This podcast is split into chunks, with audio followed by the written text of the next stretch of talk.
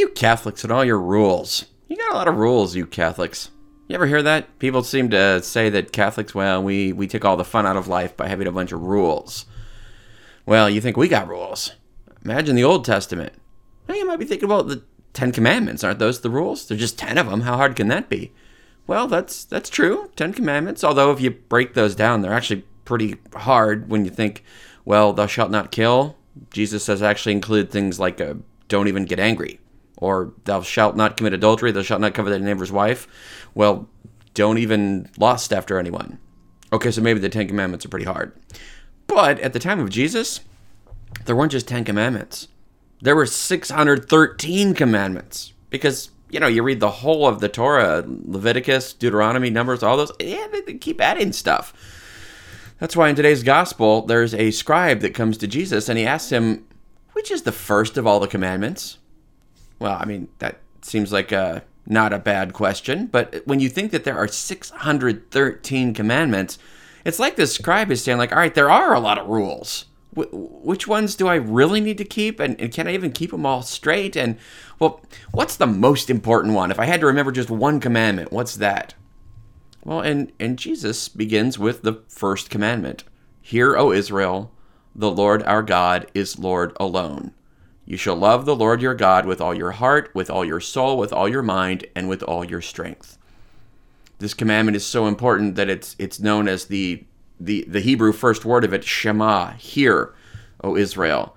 Uh, when they would write the, the little words of this verse on a scroll actually and, and put it in a box on their forehead called a phylactery. Sometimes you hear in the new testament jesus talk about you know the scribes widening their phylacteries. That's a they're supposed to keep the law of the lord ever at their mind. So they, they wrote that little verse the shema the hero israel the lord our god is lord alone. They wrote that on a scroll put it in a box on their forehead.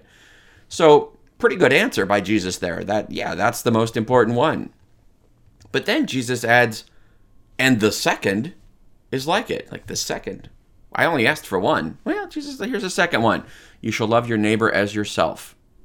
Hmm. Well, that's not even one of the Ten Commandments now, is it? Well, yeah, it's kind of the.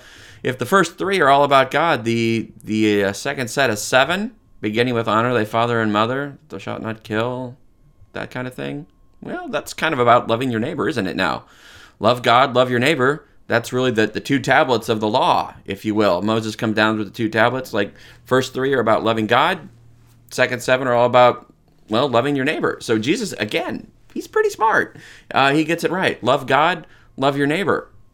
And the the scribe says to him, "Well said. You're right in saying he is one. There is no other than he. Good. That's what any rabbi would say. And to love him with your whole heart, well, with all your understanding, with all your strength, to love your neighbors yourself, well." That's worth more than all burnt offerings and sacrifices. Now, that's uh, an insight that Jesus is pretty uh, impressed with. When he says that he saw that he answered with understanding, he said to him, You are not far from the kingdom of God. Because uh, certainly the Jewish leaders at that time were very taken up with keeping all 613 of the commandments. That's what the Pharisees thought they did. They thought they were perfect. They thought they kept all 116, 613 commandments of the law. Well, actually with all the sacrifices and things that are offering not that those are bad. Notice jesus has already said i'm coming not to eliminate but to fulfill. It gets so complicated sometimes in the external observances of the law that jesus has taken us today back to the to the heart of the matter.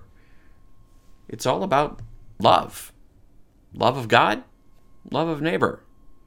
Now that's pretty simple it sounds like but like keeping the ten commandments not so simple uh, when you get right down to it. St. Augustine famously says, Love God and then do whatever you want. Love God, do what you will. Well, that sounds simple, but it's not easy. You want to love God? What does that actually look like? You want to love your neighbor? What does that actually look like? That's a, it's a pretty simple commandment, but it's not easy. Do we really love God and love Him alone? Is he the thing that we want most? Do we love God above all things? And then if we do that, can we love our neighbor for God's sake? Can we love ourselves for God's sake? Now that's hard. It's only two commandments. That seems a lot easier than 613. Mm, yeah, it's it's simple, but it's not easy. How will you do today at loving God and loving your neighbor? That's the whole law and the prophets, worth more than all sacrifices. Now you just got to go do it.